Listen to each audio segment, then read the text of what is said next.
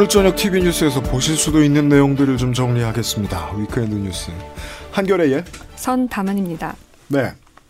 선담은 기자님은 혹시 어, 우리 정부가 메르스를 대처하고 있을 때 어디서 뭐 하셨습니까? 도서관에서 언론사 시험을 준비하지 않았을까요? 아 예.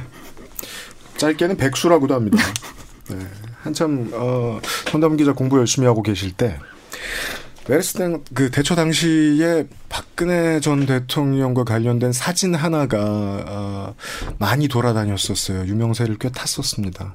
어, 박근혜 대통령이 박근혜 전 대통령이 전화를 받고 있고 그 뒤에 궁서체로 진지해야 되니까 살려야, 살려야 한다. 아, 라는 그걸 배경으로 찍은 사진이에요. 컨셉 샷은 맞죠. 실제로 일은 하고 있었겠죠. 박근혜 대통령이. 다만 이제 연출이 어색한 점도 있고 해서 비판이 많았는데 박근혜 전 대통령의 지지자분들이나 아니면은 당시의 여당 입장에서는 좀 억울할 만도 한 게요. 일단은 의지를 다지는 메모가 있는 게 꼭 잘못된 건 아니고요. 음. 어, 게다가 이제 결과가 좋은 결과가 수반되었다면 평도 달랐을 거라고 저는 생각하고요. 이 실제로 살려야 한다라는 말이 없던 게 아닙니다. 어, 국군 의무 학교 이 학생들을 키우는 자운대에 실제로 그렇게 써 있는 거대한 돌탑이 있습니다. 어, 이 장교들 그 임관할 때 거기 앞에서 사진 꼭 찍고 그렇습니다. 어, 이번에 이제 문재인 대통령 메시지를 제가 intro에서 소개를 해드린 이유가요. 아, 세월호에서 얻은 교훈이 코로나19를 대처하는 힘과 지혜가 됐다는 메시지는 정치인의 메시지잖아요. 아, 나올 타이밍이 중요한데 지금이 가장 적당했다라고 보기 때문입니다. 뒤집어서 그런 메시지를 똑같이 1월이나 2월에 방역 시작 단계에 띄웠다면요. 그냥 비판에 직면했을 거라고 생각합니다. 네. 진정이 돼서 받아들여졌다? 어, 음. 실력을 먼저 보여줘야 하는 게 과제죠. 예, 이런 문제에선 말이죠. 코로나19 관련 뉴스들부터 좀 보겠습니다. 예, 첫 번째 뉴스는요. 충남 논산 육군 훈련소에서 두 명의 코로나19 확진자가 추가로 발생했다는 소식입니다. 네. 예, 어제 저 17일자로 그 새로 그 감염이 확진된 이 환자들은요. 지난 13일 아 지, 난 13일 대구 병무청 버스를 이용해 훈련소에 입소한 20, 20대 남성들입니다. 어, 보건당국은 훈련소에서 두 사람과 접촉한 89명의 9명이 진단검사 결과 음성 판정을 받았다고 밝혔습니다. 네. 어, 89명밖에 안 되는 이유는 무엇이냐. 들어가자마자 일단 이 검사부터 해줬기 때문이죠. 만약에 아니었다면 상상도 할 수 없는 것이 어, 지금 이게 이 상황이 제대로 전달이 되지 않았으면 육군훈련소에 코로나19 확진자가 생겼대. 라는 얘기가 그냥 퍼지면 어, 엄청나게 두려워하는 사람들이 많았을 겁니다. 음. 군을 경험을 해봤다면 왜냐면은 이제 그 로마 시대 때부터 있던 팔랑스라고 하는 단어가 있습니다. 이게 이제 군사 옛날 얘기를 해야 돼요. 군사 전략이라는 게 저는 왜인지 잘 모릅니다만 전통을 따라서 아주 조금씩 변화하고 크게 변화하지 않는 경우들이 많습니다. 뭐 예를 들면 헬리콥터가 의뢰 육군 소속인 이유가 헬기가 기병대의 후신이기 때문인 것과 같은 원리인데요. 어, 이 팔랑스란 단어는 밀집 대형을 뜻합니다. 육군은 기본적으로 밀집 대형을 기본으로 해서 움직이고 나중에 이제 필요한 상황이 있으면 그때그때 전파하는 방식. 일단 밀집 대형이 가장 중요하거든요. 언제나 그렇게 배우고 아침에 일어나면 밀집 대형으로 모여서서 밀집 대형으로 뜁니다. 공군이랑 해군은 아닌가요? 공군이랑 해군은 잠시 후에 또 비슷한 얘기를 할 겁니다. 네. 아, 처음엔 아, 적당한 지적이에요. 아, 그 전에 막았다는 걸 뜻하고요. 89명이 음성이 나왔다는 건. 그리고 또 하나의 무서운 점은 생활간 생활인데요. 이건 공군과 해군도 동일하게 적용이 되고요. 어, 만약에 이제 2000년대 초처럼 같은 관물대 아래 이렇게 쭉 평상 같은 게 있어서 거기에 줄줄이 잠드는 형태였다면 아마 최악을 맞이했었을 거예요. 다행히 그간 이제 군대에 국가가 쓴 돈이 있어서 그거는 좀 면했고, 예. 어, 정말 다행히 첫날에 발견을 해서 육군훈련소가 커버할 수 있는 정도까지 된 것으로 보입니다. 물론 더 지켜봐야겠지만요. 네, 논산훈련소에서는 이보다 앞서서 지난 15일 첫 확진자가 발생했는데요. 훈련소에 입소한 22살 남성이 입소 후 훈련소에서 자체적으로 실시한 검사에서 양성을 판정을 받아 퇴소 조치됐습니다. 네. 예, 이 환자는 그 기존 주소지가 원래 살던 주거지인 이제 그 경남 창원의 음. 인근에 어, 의료기관에서 지금 치료를 받고 있습니다. 방역 당국은 논산훈련소에서 확진 판정을 받은 3명 모두 신천지 신도로 파악하고 있고 이들 중 한 명은 어, 접촉자로 분류돼서 3월 1일까지 자가 격리를 거쳤던 사례자로 보고 있습니다. 네. 궁금해서 이제 이 순서가 어떻게 진행되는지를 조금 더 알아보았는데 어, 육군 훈련소 어디든 처음에 이제 병사들이 입소하는 곳에는 또한 밀집해서 줄줄이 앉아 있습니다. 앉아서 뭐 음. 의복도 받고 하지요. 그런데 그 상황에서 처음에 들어가자마자 마스크를 벗지 않은 상태에서 서서 우선 검사부터 받는 음. 정도의 대처가 됐더라고요. 네. 아니었으면 더 많은 숫자를 뉴스에서 확인을 할 뻔했습니다.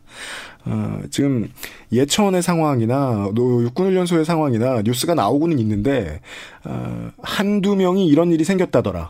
뭐 몇 명 정도 수준의 가족이 이런 일이 생겼다더라라는 게 헤드라인의 기사로 올라왔다는 뜻은 다른 곳에서 이런 일이 적다는 뜻으로 해석하면 참 좋을 겁니다. 네. 긍정적이시네요. 청취자 여러분들도 좀 방송을 들으시면서 많이 놀라실 겁니다, 앞으로. 어, 음. 뉴스 해석을 하는 사람 치곤 제가 되게 긍정적입니다. 음. 어, 한두 명 다친 일이 있다라는 게 그날 뉴스에 가장 큰 곳에 올라왔다. 나머지가 안전하다는 뜻입니다. 예. 그래야 다음 뉴스를 해석하는 게 편해요. 음, 네, 국내 코로나19 일일 신규 확진자가 두 달 만에 20명 아래로 떨어졌습니다. 이렇다니까요. 예, 중앙 방역대책본부에 따르면 어제 하루 동안 전국에서 발생한 코로나19 신규 확진자는 18명으로 지난 8일 이후 열흘 연속 50명 이하를 기록하며 감소세를 보이고 있습니다. 네, 그렇기 때문에 지금 계속해서 다른 단어가 새로운 단어가 나오고 있죠. 생활 방역이라는 단어 말이죠. 음. 예. 예, 정부는 그 앞서서 일정 기간 동안 일일 신규 확진자 수가 50명 이하를 유지하고 감염 경로가 불확실한 환자의 비중이 어, 전체 그 신규 확진자 가운데 5% 미만을 기록할 즈음해서 생활 방역 체계로의 전환을 검토하겠다고 밝힌 바 있는데요. 네. 예, 아직까진 감염 확산에 대한 긴장을 늦출 수 없는 없다는 판단 때문에 당장 생활 방역 체계로 전환을 하진 않겠지만 네. 현재 고강도 수위를 낮춰 사회적 거리두기를 2주 더 연장하는 쪽으로 입장을 정리한 걸로 보입니다. 네. 이건 이제 어, 정말 무서운 것은 말씀해 주신 대로 감염 경로가 불확실한 신규 환자, 신규 확진자인데, 어, 3월 중에는 아무래도 그 선거 국면이고 하다 보니까 네거티브가 나오면서 코로나19 관련된 뉴스들도 네거티브가 많이 들어왔는데 그 중에 제가 가장 마음에 안 들게 생각했던 네거티브는 외국에 있는 한국인을 국내로 들여오지 말자, 음. 입국시키지 말자라는 거였어요. 그런데 이제 방역 당국의 입장에서는요. 어, 외국에서 들어오시는 한국인, 돌아오시는 한국인 분들 가운데에서 확진자가 나온다는 건 다른 경우보다 긍정적입니다. 왜냐하면 이유를 아는 확진자니까요. 관리도 바로 되고요. 그렇죠. 예. 음. 어, 그렇습니다. 고강도 사회적 거리두기를 끝낼 때가 언제냐는 걸 계속해서 고민한다는 뉴스가 나오죠. 음. 네, 그 원래 계획대로라면 그 정부의 고강도 사회적 거리두기 정책은 이제 그 종료 시점이 내일인데 내일인데요. 예. 그 이에 맞춰서 내일 이 정부가 어, 그 생활 방역 체계로의 전환을 뭐 하진 않겠지만 이제 이에 대한 입장 여지를 여부를 발표할 예정입니다. 뭐 예를 들어 이제 교회나 교회 같은 종교 시설이나 실내 체육 시설 같은 민간 부문에 지금까지는 이제 지방 자치 지방 자치 단체가 행정 명령을 하거나 네. 이제 법적 제재를 할 수 있었는데 어, 이런 부분을 조금 다소 완화한다. 하지만 이제 공공기관은 현재의 수준을 유지하는 쪽으로 가지 않겠나라는 관측이 나옵니다. 네. 말이 쉽지 전 국민을 상대로 한 방역이라는 게 얼마나 어렵고 어, 너무 어렵게 생각이 돼서 이게 불가능하다고 전 세계가 보았는가. 그 이유를 저희가 잠시 후에 지난주에 제대로 이야기를 못 들었던 이 프랑스에 계신 분을 다시 한번 연락해서 좀 들어볼 텐데요. 5천만이라는 국민 전체를 상대로 전염병 방역을 하는 일은 말이 쉽지 정말 너무너무 어렵습니다. 그 게다가 이런 생각도 해볼 수 있습니다. 우리 중에 대체 얼마만큼 국민들 중에 얼마만큼의 비율로 사람들이 뉴스를 맨날 접할까? 코로나 바이러스가 무엇인지 여전히 모르는 분들도 당연히 계실 거고. 진짜 있을까요? 어, TV도 라디오도 안 보시는 분, 음. 청취자 여러분들 주변에 계실 거려? 예. 대처에, 그리고 아신다고 해도 이것을 대처하는 지식이 최신이 아니거나, 음. 아니면 좀 왜곡돼 있거나 한 분들도 계실 거예요. 그건 맞는 것 같은. 우리 주변에는 TV 대신 유튜브로 모든 뉴스를 받아들이는 분들도 계시죠. 요즘은 요즘은 그 게다가 차단 중심 봉쇄 전략이라는 말도 총선 전에 야권에서 악용했어요. 뭐, 동네 사람들 우리 대구를 봉쇄한대요. 바이러스를 봉쇄하겠다고 한 건데. 생활 방역의 개념도 제대로 많은 사람들한테 전달하자면 상당한 업무가 될 겁니다. 이제 뭐 예배로 말할 말씀드릴 것 같으면 이격거리 유지하고 식사 제공 금지하고 이런 건 계속 그대로고 어, 사회적 거리두기 원칙도 그다지 크게 달라지지 않습니다. 음. 이제 그 자영업자들을 많이 배려를 해야 하다 보니까 이런 이야기들이 더 많이 나오는데 예를 들어 뭐 체육관이다라고 하면 어 러닝머신을 두 개 하나씩 떼어서 쓴다거나 이런 원칙들 있잖아요. 그런 게 달라지는 게 아닙니다. 예. 어, 온 나라의 자영업하고 특수고용직을 지원하는 경제 정책으로서라도 생활 방역으로 전환은 이제 더 이상 많이 늦추기 어려운 상태가 됐다고 판단을 하는 것 같습니다. 예. 총선 얘기가 음, 사흘이나 지나서 우리가 주말 방송이라 할 얘기가 별로 없는데 짧게 합시다. 네. 네. 이번 21대 국회의원 선거에서 더불어민주당이 비례의원을 포함해 모두 180석을 차지했죠. 그 슈퍼 여당이 탄생하게 된 셈인데. 그렇습니다. 음, 네. 그, 아, 제 여론조사. 네. 네. 선거 일주일 전까지 언론 등을 통해 공표된 각종 여론조사가 이제 과거와 비교했을 때 상당 부분 정확도가 높아졌다는 분석이 나오고 있습니다. 그렇습니다. 그 지난 총선이었던 2016년 20대 총선 때를 그 생각을 해보면 그 여론조사와 출구조사 모두 새누리당이 과반 의석을 차지할 것으로 전망이 됐었는데요. 실제 결과는 민주당이 123석, 새누리당이 122석, 으로 민주당이 1당을 차지해서 엉터리 여론조사 아니냐 이런 논란이 더 커졌었죠. 그래서 이번 총선에 신문을 오래 들여다보시는 분들이라면 좀 눈치를 채셨을 텐데 여론조사 발표를 정말 안 했습니다. 음. 정당도 여기다 돈을 쓰고 하기 때문에 여론조사를 안 하지는 않았어요. 다만 발표를 꽤 안 했습니다. 깜깜이 기간 이전에도 여론조사 발표한 지역구가 그렇게 흔치 않았습니다. 예전에 비해 많이 줄었어요. 일종의 언론한테는 좀 2016년에 그 선거가 트라우마 같은 게 맞습니다. 아니었나 싶어요. 네. 네. 어, 대충 정리하면요, 그, 이 기사는요, 여론조사가 이번에 그 방송국의 출구조사를 앞질렀다는 얘기입니다. 방송국 출구조사가 좀 많이 틀렸죠. 에, 만약에 출구조사를 잘했으면 사전투표가 여당으로 몰렸다는 전제도 맞아 들어가야 되는데, 그것도 맞아요. 그, 예를 들면 이제 여론조사에 대해서 많이 포화가 왔던 게 유선전화 집전화 비율이라든가, 이제 유선전화가 40% 넘어가는 조사 이런 경우도 많이 있고요. 여전히 많이 했는데도 이번에는 적중한 곳들이 많았습니다. 이제 그게 이제 4년 전 총선 때와 달리 이제 안심번호라고 하는 휴대전화 가상번호를 활용해서 이제 집전화보다는 이제 유선, 아, 무선 전화 조사를 이제 많이 할 수 있기 때문인 걸로 이제 원인이 나오고 있습니다. 네. 어, 여론조사 기관 업체들이 지금 많이 따라왔다 기술적으로 이렇게 보시면 될 것 같습니다. 이제부터는 잔소리를 좀 덜 들어도 괜찮은 결과가 아닐까 싶습니다. 예. 어, 엠번방 관련 뉴스는 새로운 것이 많이 있진 않습니다. 네, 텔레그램에서 미성년자 성착취물 등을 어, 제작 판매한 박사방의 공범이죠. 닉네임 붓다의 신상이 공개됐습니다.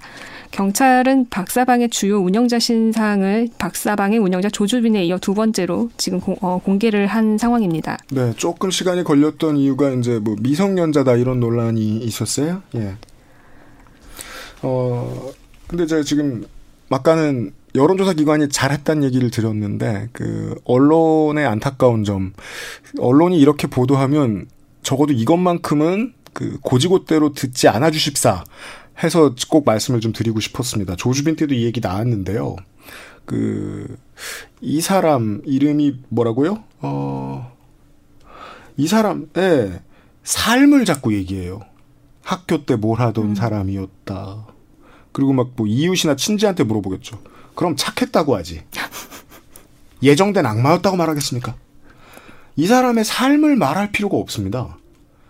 이 사람을 대중 속에 대중에게 캐릭터로 만들어서 보여주면 안 됩니다. 즉 그 이유를 좀 언론 입장에서 설명을 하자면 해보세요. 아, 뭐 제가 그렇다는 건 아니고요. 저희 회사가 그렇다는 건 아니고요. 네. 음, 이제 경찰 수사에서 엠번방 이 수사가 좀 빠르게 예상보다 진척되지 않는 점이 있죠. 그 이제 네. 영상을 제작해서 판매했던 주범들에 대해서는 지금 박사 이외에는 어 각각 이라는 이 네. 인물도 잡히지 않았고 경찰 수사가 더뎌요. 네, 그 영상을 이제 유포했던 이런 음. 그 물론 주변부의 인물이라고 말할 수는 없지만 이런 가담자들만 지금 그 가상화폐 거래를 이제 추적해서 잡히고 있는 상황이라서 핵심 인물들이 핵심 인물들에 대한 그 조사가 안 되고 있는 거죠. 그러다 보면 네 결국은 음. 처음에 경찰이 공언했던 것과 달리 텔레그램을 이용한 추적은 불가능할 것 같거든요. 또 그럴 가능성은 높지 않을까 싶습니다. 예. 음. 이제 아무튼 제가 말씀드리고 싶은 건 음. 보도를 해야 하니까 뭐 지면을 채워야 하니까 하는 것 같은데 너무 나쁘게 말하나요? 그러니까 악마가 됐든 음. 영웅이 됐든 뭔가 대단한 사람으로 만들지 않아줬으면 좋겠다는 겁니다. 이게 제가 아는 한은 언론의 수백 년 된 버릇입니다. 어, 피의자, 정말 잘못한 피의자한테 마이크 주지 말자. 예. 그것에 관심을 가지도록 하는 것은 대중에게 신뢰라고 생각합니다. 예.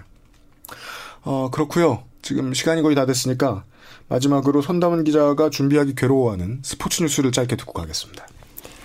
덴마크의 한 프로 축구팀이 코로나19로 어, 중단된 리그를 무관중 경기로 재개할 경우 자동차 영화관과 같은 방식의 드라이브인 경기를 시행하겠다고 밝혔습니다. 이제 한국인들은 드라이브인이 뭔지 잘 압니다. 예, 우리 시간으로 오늘인데요. 덴마크 프로축구 일부 리그인 스페르리가 소속의 FC 미투일란이 어, 이, 이러한 내용을 구단 홈페이지에 오늘 발표했습니다. 예. 어, 스페르리가는 지난달 중순까지 이번 시즌 경기를 진행했고 팀당 23 경기에서 24경기를 치른 상황에서 코로나19로 시즌을 중단한 상황입니다. 어, 드라이브인을 하면은 이제 보통 경기장은 차가 들어오게 설계되어 있는 것은 아니잖아요. 예, 그렇죠. 그럼 그건 어떻게 하죠? 어, 그 이제 이 드라이브인 경기가 열릴 경우에 구단은 그 홈구장 주변 주차장을 단체 관람 장소를 이제 활용을 한다는 건데요. 네. 그 주차장에서 일단 뭐 영상으로 이제 방, 그 경기를 중계한다는 거죠. 음. 어, 대신에 이제 그 관람객들은 자, 자신이 탑승한 차량 안에서만 관람을 할 수 있고 응원 역시도 차 안에서만 할 수 있다고 합니다. 알겠습니다. 이제 스포츠 리그를 어떻게 재개하느냐는 고민이 많습니다. 다른 흥행 장르에 비해서 문화 관람과 관련된 것에 비해서 이것은 시즌제고 스포츠는 시즌이 돌아오면 거기에 생활 패턴이 아예 맞춰져 있는 소비자들이 정말 많습니다. 그래서 계속해서 request가 들어와요. 부탁, 그러니까 그러면은 소비층이 상존하기 때문에 다시 시작을 해야 되는데 이게 뭐 입장을 추첨을 통해서 하자, 유료 생방송을 좀 더 할인해 주자 이런 다양한 옵션들이 나오고 있는데 스포츠 리그는 어, 이 코로나 19에 대한 대처가 왜 이렇게 더딘가는 가장 중요한 건 스포츠 리그는 어, 국가가 아닙니다. 계약상 많이 걸려 있는 그냥 음. 사업체예요. 그래가지고 더딘 겁니다. 이 광고 계약, 방송 계약 줄줄이 해놓은 게 좀 있기 때문에 에, 새로 하겠다는 용기를 내기가 어려워서 그런 게 아닌가 싶습니다. 예. 오늘은 여기까지만 하죠.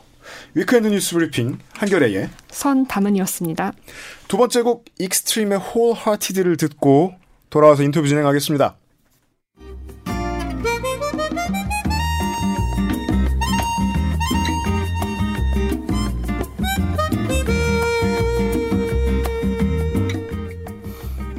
지난주에 연결이 좋지 않아가지고 인터뷰를 제대로 하지를 못했죠. 아, 그런데 한 주 사이에 상황이 아주 많이 나빠졌습니다. 지금 스페인과 프랑스, 이탈리아 모두가 20만 어, 명대 확진자를 향해서 가고 있고 어, 사망자도 10% 후반대가 나오고 있어요. 그 중에서 어, 프랑스 이야기를 다시 좀 들어볼까 합니다. 현지에서 지금 한국학 오랫동안 공부하고 계신 프랑스 국립 동양어문화대학교의 홍소라 박사 다시 한번 연결해서 자세한 소식 좀 들어보겠습니다. 박사님 안녕하세요. 네, 안녕하세요. 홍소라입니다. 네, 잘 들리네요. 아, 지난주에도 박사님 건강이 괜찮다고 말하다 끊어졌는데 이번 주 괜찮으세요?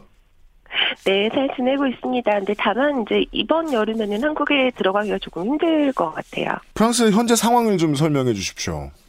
네. 현재로 프랑스는 lockdown 5주째를 지나고 있습니다. lockdown이라 하시면 이제 그 완전히 사람들이 집 밖에도 잘 못 나오고 이런 상태죠?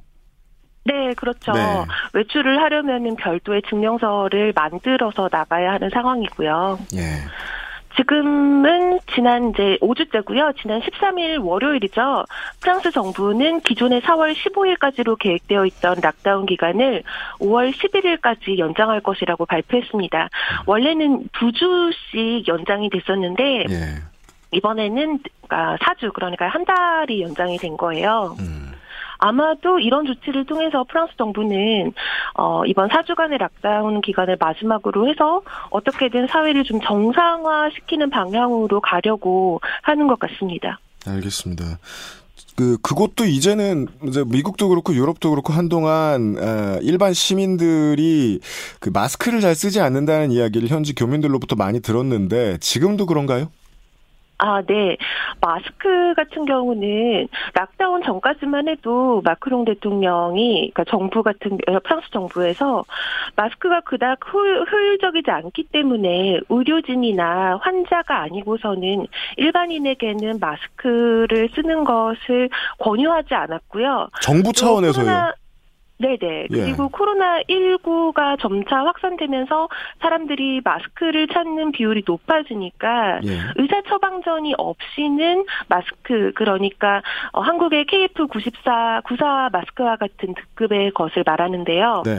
이런 것은 처방전이 없이는 구입할 수도 없게 만들어 놓은 상태였습니다. 그 한국의 KF94 등급 정도는요. 한국에서는 네. 지금 공적 마스크가 그 정도 수준인 것으로 제가 알고 있는데 어 거기서는 뭐 처방전이 없으면 쓸 수가 없다고요. 일반 국민들이.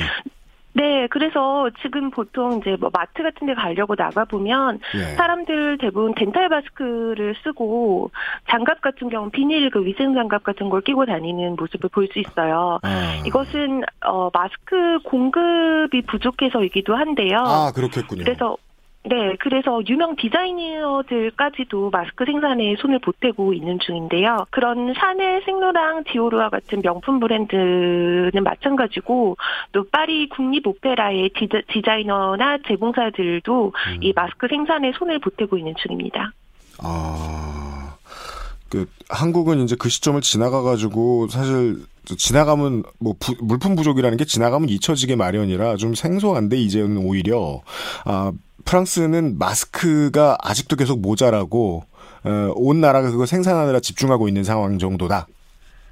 네, 그래도 아직까지 너무 부족해서요. 예, 예. 아마도 5월 11일 이후 그러니까 락다운이 점진적으로 해제되는 그 시점에서부터나 일반 국민에게도 보급할 수 있도록 하겠다라고 마크롱 대통령이 발표를 했어요. 네. 그러면서 어, 한 가지 더 첨언했던 것은 그래도 여전히 일반인들은 마스크 착용을 꼭 하지 않아도 상관없다. 이런 아. 입장은 고수하고 있는 편입니다. 그렇군요. 걱정입니다. 가장 큰 걱정은 5월 11일 이후부터 어, 유치원과 초중학교, 초등학교, 중고등학교가 개학할 방침인데요. 아. 그때까지 자녀들 그러니까 청소년들과 아이들이 쓸 마스크가 없기 때문에 찾을 수가 없기 때문에 지금 학부모들 사이에서는 아, 아이들을 학교에 보내야 하는가 말아야 하는가에 대해서 걱정이 점차 커지고 있어요. 아, 알겠습니다. 음. 방금 말씀드린 대로 그 확진자가 정말 많기 때문에 한국에 비해서 너무너무 많기 때문에 지금 병상 확보 문제도 좀 있을 것 같거든요. 아, 네. 어, 병상 확보 문제도 상당히 큰데요. 그것은 이미 2003년에서 2017년 사이에 프랑스 공공의료시설에서는 총 6만 9천여 개의 병상이 줄어든 바 있습니다. 어. 그 이후로 병상이 줄어드는 문제에 대해서 가자, 어, 계속 우려나 항의가 있었음에도 불구하고 마크롱 정부가 출범한 이후에 2018년에는 네. 1년 만에 추가로 4,200여 개의 병상이 줄어들었어요. 어. 그래서 현재 프랑스 병상 수는 인구 1000명당 3.1개 수준입니다. 참고로 한국의 병상 수가 인구 1000명당 12.3개니까요. 그렇군요. 4분의 1 수준에 예. 불과합니다. 따라서 현재 코로나19 환자이건 아니건 중상이나 응급 환자가 아니면 병원에서 수용이 불가능한 상황입니다. 아, 이것이 이제 한국의 언론이 보통 걱정을 하던 의료 체계가 무너진 이후의 상황인 것처럼 저는 지금 느껴지는군요. 알겠습니다. 어, 예. 사회에서는 예, 그렇게 예. 이야기하지 않지만. 아, 그렇죠. 네, 그렇게 맞습니다. 말하면 안 되죠. 예. 음. 네. 아, 알겠습니다. 아, 그런데 지금 그 프랑스를 저희가 지금 연결하고 주목하는 이유 중에 하나가 한국처럼 지금 이 팬데믹 상황에서 선거를 치렀어요. 아, 네. 네 그렇죠. 네, 지방선거 어땠습니까? 아, 지방선거요? 예. 어, 프랑스의 2020년 1차 지방선거는 3월 15일에. 거기는 지금 2차까지 있죠. 근데 아직 2차는 안 하고 있는 거죠. 네, 2차는 지금 그러니까 프랑스 지방선거 같은 경우에는 1차 선거에서 어떤 예. 정파가 과반수를 획득하지 못했을 때는 결선 2차 선거를 있죠. 통해서 예. 네, 의석수가 배분이 되는데요. 음, 원래는 1차 선거가 있으면 그 다음 주에 2차 선거를 치릅니다. 네.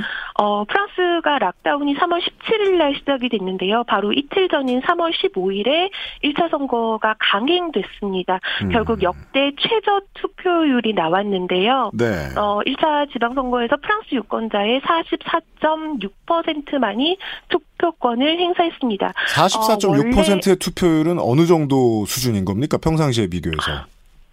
보통 1980년대 초까지만 해도 지방선거 참여율이 80%에 가깝고요. 어. 2000년대 이후에도 꾸준히 60%대를 유지해 왔기 때문에 네. 어, 직전 지방선거보다 18.9% 낮은 투표율을 보냈습니다. 아, 알겠습니다. 그러면은 1차 선거를 하긴 했으니까 그 네. 선거 결과도 지금 나왔을 텐데 이게 좀 많이 어색하네요. 보통 그 다음 주에 바로 그 기세를 이어가서 결선 투표를 진행해야 되는데 지금까지 네, 결과는 그렇죠. 어떻습니까?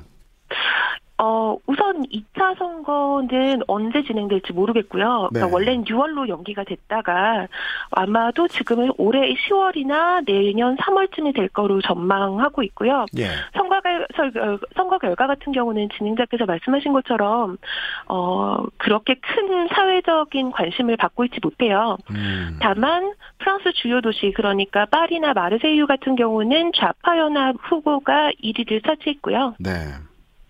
그 다음으로는 녹색당의 선전이 돋보입니다. 리옹에서 1위를 했고, 네.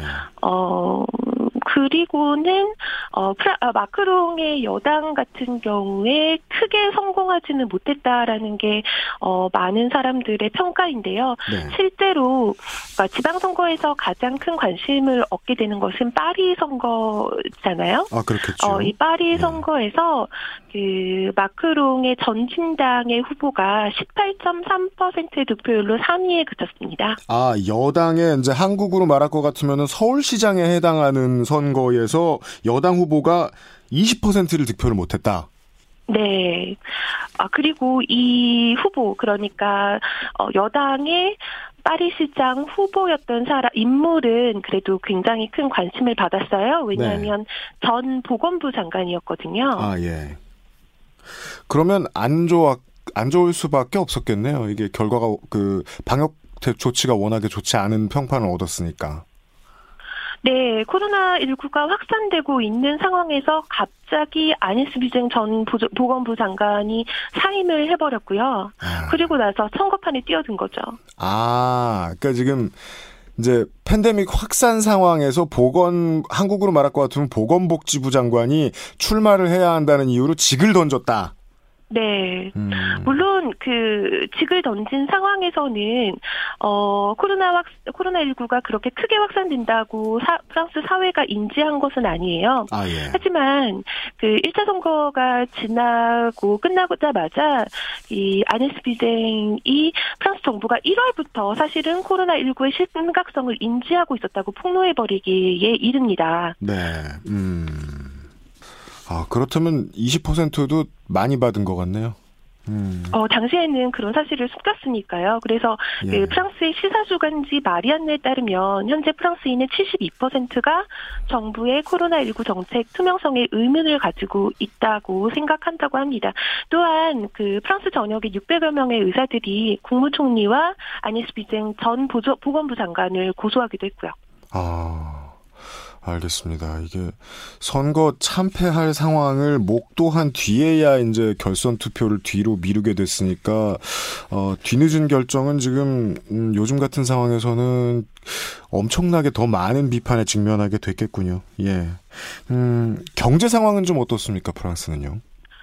아, 경제 상황은 아무래도 좋지 않죠. 네. 어, 현재 프랑스 정부는 2020년 1분기 국내 총생산을 6% 감소할 거라고 보고 있고요. 2020년 전체로는 9% 정도 감소할 거로 예상하고 있습니다. 네. 결국 이는 2차 세계대전 종전 이후에 가장 부정적인 수치고요. 음. 음, 국가, 국가, 죄송합니다. 국가 채무는 115% 증가할 것으로 보입니다. 음, 그런데 이제 미국의 상황을 보고 있으면은, 이제 트럼프 대통령을 중심으로 어떻게든 잘 모르겠고 경제 활동은 해야 하니까 뭐 리오픈 네. 다시 이제 그 방역을 풀고 일상생활로 돌아가자 이런 얘기를 하는 보수 정치인들도 많이 있어요. 프랑스에도 그런 분위기가 있지 않을까요?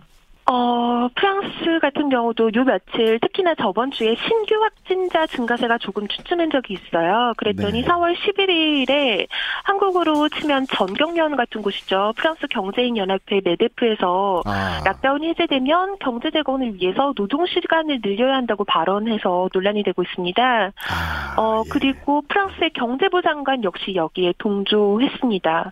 특히나 이 프랑스의 브리노 르메르 경제부 장관은 지난 3월 말부터 프랑스인들이 락다운 해제 전부터 다시 노동 생산 활동을 재개해야 한다고 강조한 바 있습니다. 아, 대책이 전혀 없는 듯한 느낌입니다. 듣고 있으니까. 어, 지금 저희들이 그 프랑스에서 들려오는 이제 국내에서 나오는 외신을 계속해서 쳐다보고 있으면은 어, 네? 한국에 대한 새로운 단어가 들립니다. 3T 플러스 P라는 단어가 그 외신을 통해 들어오는데 이게 무슨 말이죠? 한국에 대한 얘기인 것 같은데요. 아, 네. 이것은 지난 4월 9일에 한불, 한불 상공회의소의 요청으로 프랑스와 한국, 양국 정부 사이에서 진행된 화상 세미나에서 등장한 개념이에요. 예. 이것은 프랑스 언론에서 사용하는 용어는 아니고요. 음. 그 한국의 허장 기재부 국제경제관리관이 한국의 코로나19 대응 체계를 설명하면서 이런 용어를 사용을 했어요. 아, 여기서 그렇군요. 3T는 어, testing, 진단, tracing, 역학 조사 그리고 treating, 어, 치료 그리고 P는 시민 참여. 어, 이래서 3T 플러스 P라는 거죠. 아, 근데 사실 네. 이런 식의 명명은 굉장히 한국적인 거고요. 프랑스에서는 네. 뭐 한국형 모델, modèle coréen 이런 표현을 더 많이 씁니다. 아, 그럼 방금 말씀하신 모델 거행 그 한국적 모델이라는 단어는 한국을 얘기를 하면서 나오는 단어란 얘기인데 이거는 프랑스 현지 언론에서 좀 자주 등장하는 모양이에요. 아무래도 예전보다 한국이 프랑스 언론에서 아, 자주 등장하는 것은 음. 당연한 이야기인 것 같고요. 그렇군요. 그런데 약간 그런 한국 상황을 보는 태도가 어떻게 보면 양분됐다고 할까요? 그러니까 어, 한국이나 대만 같은 아시아 국가들이 코로나19 대처를 세계의 어떤 다른 나라보다 더 잘하고 있다. 네. 이것을 인정하면서도 어, 한국의 대응책은 사실은 너무 강제적이다. 정부가 너무 강요해서 음. 개인의 자유를 제한하기 때문에 프랑스로서는 어, 이를 따를 수 없다. 이런 태도가 아, 보입니다. 예. 한국의 평상시 체제를 뭐 싱가폴과 비슷한 것으로 뭐 5인이라면 5인 그렇게 이해하는 느낌이 좀 있는 모양이군요.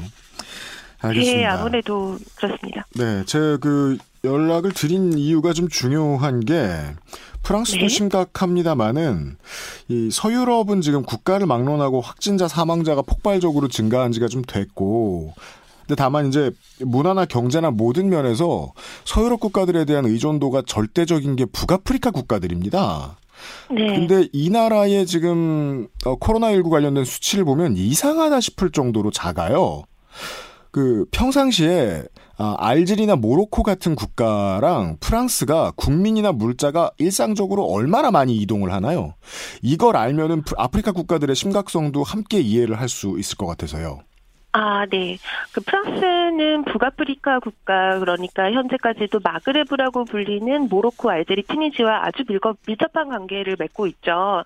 특히나 식민 지기를 했었고 그리고 1차 세계 대전 이후 1970년대까지 경제적 이민을 활발하게 받아들였습니다. 아, 네. 그래서 프랑스에 사는 마그레브 출신은 2018년 자료에 따르면 어 190만 명에 달하고요. 이는 음. 프랑스 전체 인구의 8.7%에 해당합니다. 음. 그래서 식민지 시스템에서 비롯된 문화, 경제, 정치, 교육적인 교류는 물론이고 인적 교류 역시 활발하게 진행되는데 예를 들어서 매년 7만 명의 마그레브 학생들이 프랑스로 유학을 오고 있습니다. 7만 또한. 무역 분 네, 7만 명이요. 네. 무역 분야에서도 마그레브 국가하고 프랑스 교육부 그 규모가 2015년에 270억 유로에 달할 정도였습니다. 아. 그 한국에서는 보통 상상하기 힘들 정도로 거의 이제 문화, 인적, 뭐 경제적 교류가 가장 활발한 국가 중에 하나겠군요. 프랑스 입장에서 알제리는. 음, 네, 그렇죠. 음. 혹시 그 알제리나 모로코나 튀니지의 상황 같은 것들도 프랑스 언론에서 좀 쉽게 접하실 수 있나요? 아, 네. 어, 프랑스 언론에서 바로바로 바로 나오는 것은 아니고요. 근데 조금만 찾아보면 쉽게 알 수는 있습니다. 어, 그래서 알제리, 모로코, 튀니지 중에 현재 4월 18일자로 현재 가장 어, 확진자 수가 많은 곳은 모로코고요. 네. 원래 모로코가 알제리보다 적었는데 지난주에 1000명이 늘어나면서 확진자 2,564명으로 가장 많아졌고요. 네. 음, 그 다음으로는 알제리, 그리고 튀니지는 확진 확진자 864명으로 가장 적은 수치를 나타내고 있습니다. 여전히 어, 이제 2,000명, 1,000명대니까 그렇게 많지 않군요. 특이할 점은 예. 보통 초기 확진자들이 이세개 국가 모두에서 보통 초기 확진자들이 유럽 지역을 방문했다가 본국으로 돌아온 이들 네. 혹은 프랑스, 스페인, 이탈리아에서 온 유럽인들이었습니다. 네. 그리고 대응책을 보면 프랑스의 정책하고 비슷한 시기에 비슷한 단계를 밟아간다는 사실을 알 수 있습니다. 음, 알겠습니다. 어, 박사님 지금 시간이 거의 다 해가지고 마지막으로 한 가지만 좀 여쭙겠습니다. 네. 그 프랑스 같은 경우에는 아까도 이제 알제리가 예전에 식민지였다는 이야기를 해주셨는데 지금도 식민지가 있습니다. 그리고 이제 유럽에는 그 아프리카 주변이나 그 태평양의 섬들을 식민지로 가지고 있고 이곳은 한국인들로 말로 말할 것 같으면은 뭐 가까운 휴양지 같은 느낌으로 쓰이는 경우들이 많이 있어요. 네. 그런 지역은 안전한가요? 아마도 이제 프랑스령 폴리네시아를 말씀하시는 것 같은데요. 예. 그 남태평양에 있는 그 타이티가 중심 도시로 하는 그곳이죠. 예. 어, 이곳은 말씀하신 것처럼 1847년 이후에 프랑스의 영향력 아래서 식민지가 됐다가 1957년부터 정식으로 프랑스의 해외령이 된 곳이고요. 예. 여기는 지금 프랑스 정부의 결정으로 인해서 3월 28일 이후 현재까지 락다운에 들어갔습니다. 음. 여기 있는 확진자가 그렇게 많지는 않아요. 4월 16일 현재 확진자가 55명이고요. 네. 아직까지 사망자는 없습니다. 문제는 이 중심 도시인 타이트의 총 타이티의 총 병상 수가 40개에 불과하거든요. 40개요. 네. 음. 그래서 이 락다운은 적절한 예방 조치였다고 볼 수도 있긴 한데 이것 때문에 이 포리네시아의 경제가 총체적으로 빠르게 무너지고 있는 중입니다. 음. 예, 예를 들어서 어 코로나 아 죄송합니다. 왜냐하면 이 폴리네시아는 주요 산업이 관광 산업이거든요. 그렇죠. 국내 총생산의 13%를 차지합니다. 아. 그래서 결국 지금은 이곳은 먹거리 공급 자체가 안 되는 지역이 생기면서 음. 사람들이 낚시를 해야 되고 사냥을 해서 스스로 먹거리를 만들어 나가야 하기 때문에 음. 결국 락다운을 시행하긴 했지만 어떤 지역에서는 유연하게 적용을 하고 있어요. 그러다 아. 보니까 예를 들어서 오늘 내가 먹을 생선을 어, 낚시를 하러 나가야 돼요. 그럼 이 고깃게 고깃배는 저 혼자만 타는 것이 아니에요. 아주 많은 사람들이 같이 배를 타고 나가게 되는 거죠. 그러니까 사회적 거리두기 자체가 불가능한 상황이 되고 있습니다. 음, 알겠습니다. 폴리네시아나 미크로네시아의 국가들의 지금 생활 같은 것도 한꺼번에 좀 어느 정도 유출을 할 수 있게 만드는 이야기였네요. 알겠습니다. 어, 오늘 여기까지 듣겠습니다. 그 홍소라 박사님도 건강 유의하시고요. 어, 다음에 네. 프랑스에 그 궁금한 일이 생기면 또 연락드리겠습니다. 고맙습니다. 네, 감사합니다. 수고하십시오. 프랑스 국립동양어문화대학의 홍소라 박사였습니다.